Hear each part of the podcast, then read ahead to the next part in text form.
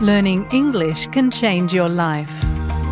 Did you know that you can improve your English and learn about Australian culture at the same time? With the SBS Learn English podcast, you'll become more confident using Australian expressions in your everyday life. Each episode is around 10 minutes long, so they are easy to fit into your day. You'll love learning English with SBS Learn English.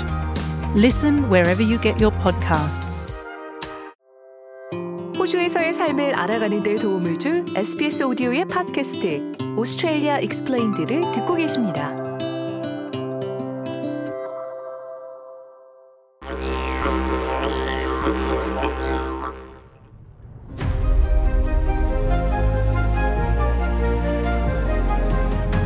Australia Explained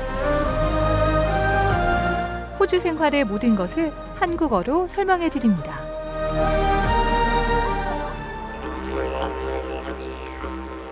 취업은 진지한 활동입니다. 호주에 도착하자마자 즉시 근로를 할 수 있는 권리를 가지고 있다는 것을 확인하시고 적극적으로 취업 기회를 모색하는 것은 필수적입니다. MB 이민 법무법인의 아그네스 케메네스 수석 변호사의 조언입니다. you have to be absolutely brave enough to go out and look for work. No one is gonna find you a job. To find a job, it is extremely important that you understand. 케메네스 변호사는 나가서 일을 찾을 만큼 절대적으로 용감해야 한다라며 그 누구도 일자리를 찾아주지 않을 것이라고 말했습니다. 그러면서 호주에서 일자리를 찾기 위해서는 호주의 고용 시장을 이해하는 것이 극도로 중요하다라고 강조했습니다. 케메네스 변호사는 억양을 가지고 있는지 없는지는 관계없고 심지어는 고용주에게 기억하세요. 저 이런 억양을 가진 사람이었는데요. 라고까지 말할 수 있어야 한다라며 이 불리한 부분을 유리하게 활용할 수 있지만 그러려면 나가서 스스로 일자리를 찾아야 한다라고 설명했습니다. 구직 활동을 시작하기 위해서는 SIG, 커리어원, 조라 등과 같은 구직 사이트와 이 링크드인과 같은 소셜미디어 플랫폼을 활용한다면 이용 가능한 직업 유형과 수요가 많은 분야에 대한 귀중한 통찰력을 얻을 수 있습니다. 케메네스 변호사는 채용이나 인력 고용 에이전시에 연락하는 것도 도움이 될 수 있다고 말합니다. The differences between recruitment and labor hire is that the recruitment company will assist you to find a job. 케메네스 변호사는 채용과 인력 고용의 차이점은 채용의 경우 채용 회사가 일자리를 찾는 것을 도와준다는 것이라며 이때에는 고용하는 회사에 수수료를 청구한다라고 설명했습니다. 반면 인력 고용은 이 회사가 직원을 직접 고용하지만 이 직원은 최종 사용업체에서 일하게 된다는 것을 뜻한다라고 말했습니다. 즉, 인력 고용업체는 최종 사용자 회사와의 계약을 통해 직원을 제공한다는 계약을 체결하고 이 최종 사용자 회사로부터 임금을 받아 자신들이 고용한 직원들에게 임금을 제공하는 방식입니다. 하지만 구직 활동은 기존 채널을 넘어서는데요. 이 숨겨진 취업 시장을 활용하는 것도 포함됩니다.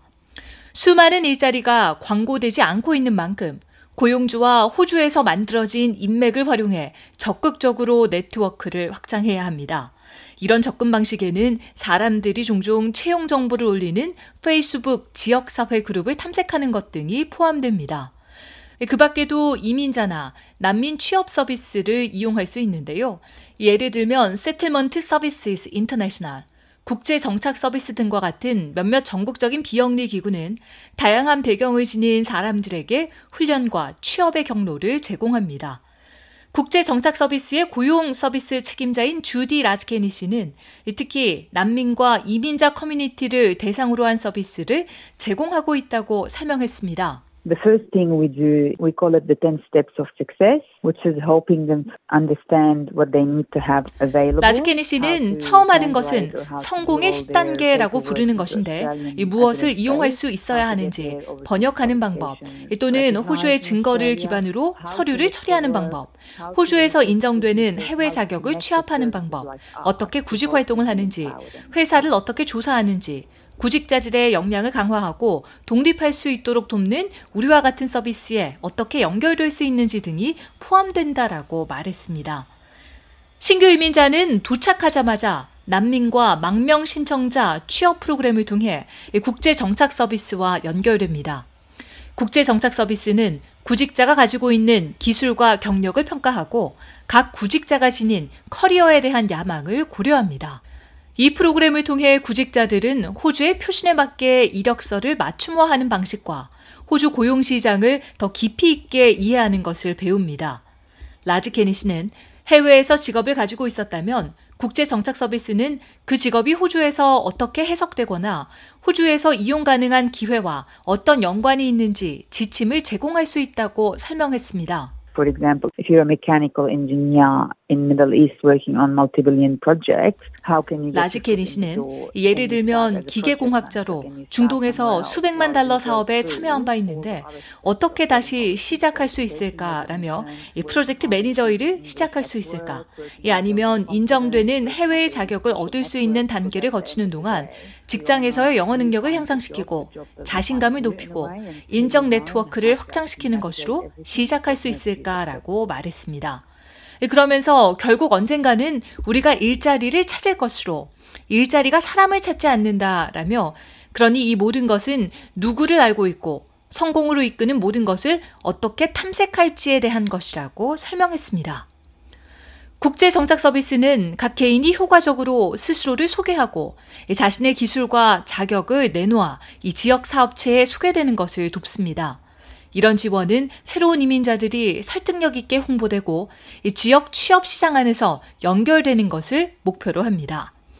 AMES 오스트레일리아는 연방정부의 워크포스 오스트레일리아 및 다른 독립 프로그램을 통해 이민자와 난민들에게 취업 서비스를 제공하는 기관입니다.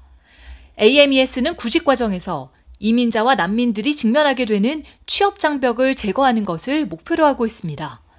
AMES 오스트레일리아의 홍보 담당 책임자인 로우리 나우에 씨는 이민자가 호주에 가져오는 강점과 기술, 자격, 그리고 생생한 경험들을 강조하고 있다고 말했습니다. One of the programs we run is the Employment Mentoring Program, which seeks to speed up migrant pathways into 우리가 운영하고 있는 프로그램 중의 하나는 취업 멘토링 프로그램으로 이민자들의 취업 경로를 가속화한다라며 이민자들이 더 빨리 취업할 수 있도록 조정을 하기 위해 고안된 것이라고 설명했습니다. 그러면서 난민 정착, 교육과 취업 담당 직원을 한 자리에 모아 각 이민자나 난민 고객을 분류하고 각자의 강점과 장벽, 그리고 일자리를 얻기 위해 노력해야 할 사항들에 대해 논의한다라고 말했습니다. 이 프로그램은 모두 무료로 운영됩니다. AMES는 또한 기술을 갖춘 전문 이민자 프로그램도 운영하고 있는데 호주 노동시장에 전문가 이민자를 소개하기 위한 집중 과정입니다.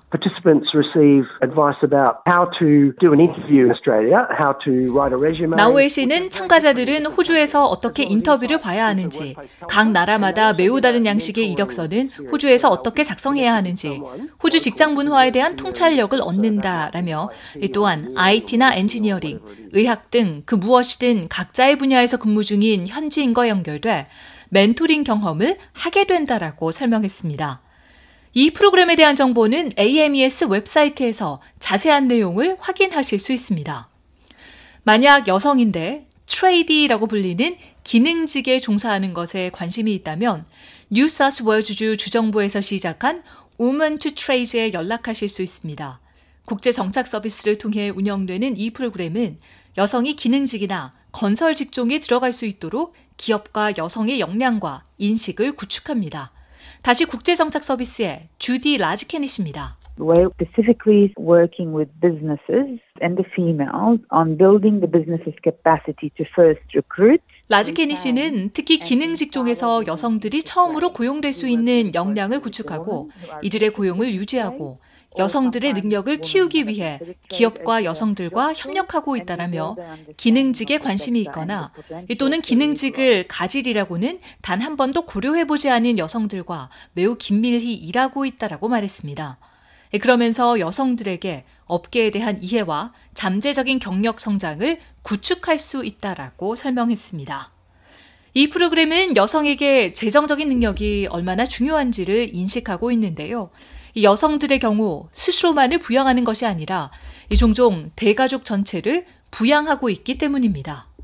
기능직에서 여성들의 모습이 늘어나는 것은 상당한 사회적인 변화를 의미합니다. 취업 기회를 찾는 사람들에게 기능직이 고려할 만하다는 측면을 보여줍니다. 어떤 분들은 어쩌면 돌봄 분야나 요식업계에 종사하는 것을 고려하고 계실 수도 있습니다. AMES 오스트레일리아는 이 분야에 대한 직업 훈련도 운영하고 있다고 로우리 나우에 씨가 설명합니다. These are sectors where there are lots of entry level job opportunities. So 나오에 씨는 이 분야야말로 처음 취업하는 사람들에게 기회가 많은 곳이라며 전문적인 자격이 없지만 일을 하고자 하는 이민자와 난민들과 일을 하고 있는데 돌봄 분야와 요식업계는 노동력에 합류할 수 있는 기술과 자격을 빨리 갖출 수 있다라고 말했습니다. 이 돌봄 산업은 가장 빨리 성장하는 산업 중의 하나로 약 200만 명을 고용하고 있으며 이는 2025년까지 250만 명으로 늘어날 것으로 기대된다라고 밝혔습니다. 아그네스 케메네스 변호사는 몇 달 동안 자원봉사를 하는 것으로 일자리를 확보할 가능성을 높일 수 있다고 말했습니다. You introduce yourself, you introduce your talent. Because any migrant who comes to this country. 케네메스 변호사는 스스로를 소개하고 재능을 알려라 라며 호주에 오는 모든 이민자가 엄청나게 풍부한 문화와 특정 직업 그리고 직장에서 어떻게 행동하는가 등 다양한 접근 방식을 가져오기 때문이라고 밝혔습니다. 그러면서 특히 오랫동안 일자리를 찾고 있는데 이미 30, 40, 50번 퇴짜를 맞았을 때 이 자원봉사를 권유한다라고 말했습니다. 만약 회사가 자원봉사자의 업무와 헌신의 정도에 만족하면 유급 직위를 제한할 수도 있기 때문인데요. 이때 케네메스 변호사는 급여 수준을 조사해 볼 것을 권고합니다. One of the most important websites which also us as a migration firm using 케메네스 변호사는 가장 중요한 웹사이트는 PayScale인데 우리와 같은 이민 법무법인도 비자 신청에 사용한다라며 각 직업군의 평균 임금 수준이 어느 정도인지의 정보를 제공하고 있으며 호주처럼 큰 고용 시장에 나가고 취업을 할 때 매우 매우 도움이 된다라고 말했습니다. 그러면서 급여 협상을 어디서부터 시작할 수 있는지를 이해하게 될 것이라고 밝혔습니다. SBS 오디오의 팟캐스트 Australia Explained였습니다. 더 많은 이야기를 듣고 싶으시다면 sbs.com.au/australia explained를 방문하십시오.